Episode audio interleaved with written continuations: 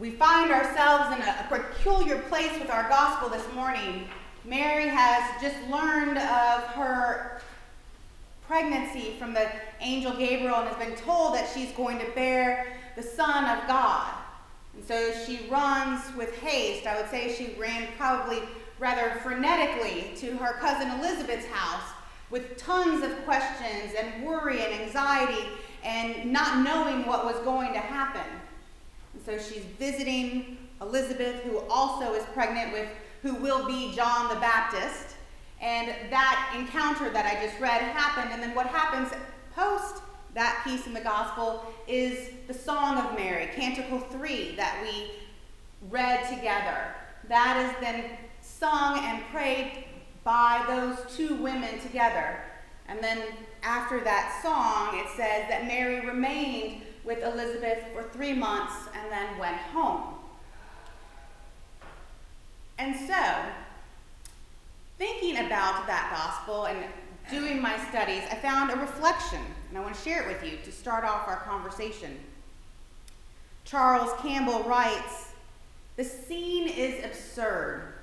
The coming of the Messiah who will redeem Israel is anticipated and proclaimed not by archangels or high priests or emperors or even ordained preachers. Rather, two marginalized pregnant women, one young, poor, and unwed, the other far beyond the age to conceive, meet in the hill country of Judea to celebrate and possibly commiserate about their miraculous pregnancies. A baby leaps in the womb, blessings are shared, astonishment is expressed, songs are sung by two pregnant women. The story is not only odd and joyful, it is fleshy, embodied, earthy, appropriate as a forerunner to the incarnation, which derives from the Latin root carn, flesh, which is also the root of the word carnival. In the women's actions, the world is indeed turned upside down. Hierarchies are subverted, the mighty are brought down. Two marginalized pregnant women carry the future and proclaim the Messiah.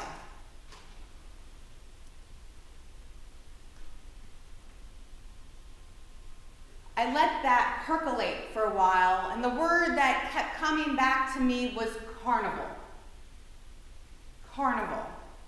And I think when I think of carnival, I don't think of uh, carnival on the hillside like we see in Mary Poppins in an English way. I think of the gritty carnivals that are in parking lots.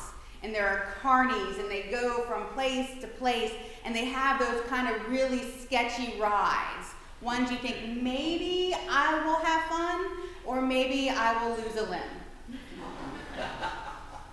And I am not a ride person, I am the purse holder.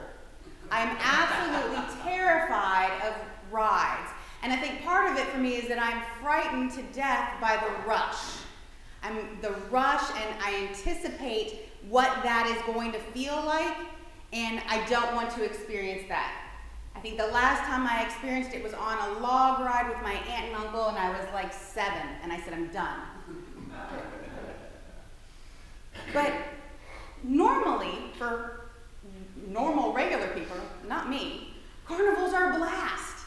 You have so much fun. You hear joy and laughter and the barkers and all sorts of stuff. And the excitement of getting cotton candy and ice cream and candy apples and popcorn. The sugar is going, and of course, there's laughter and thrills and all sorts of good stuff.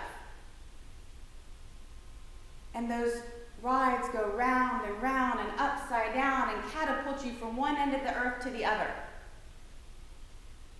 And so the fact that Mr. Campbell here describes what is happening between Mary and Elizabeth as a carnival, it's quite amazing.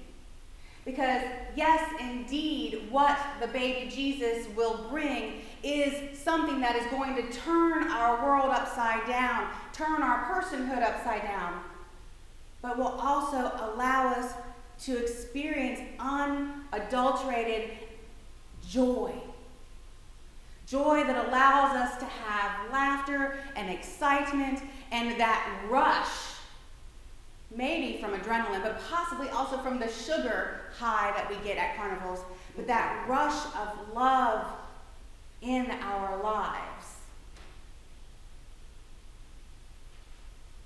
These two women had no idea the people their children would become.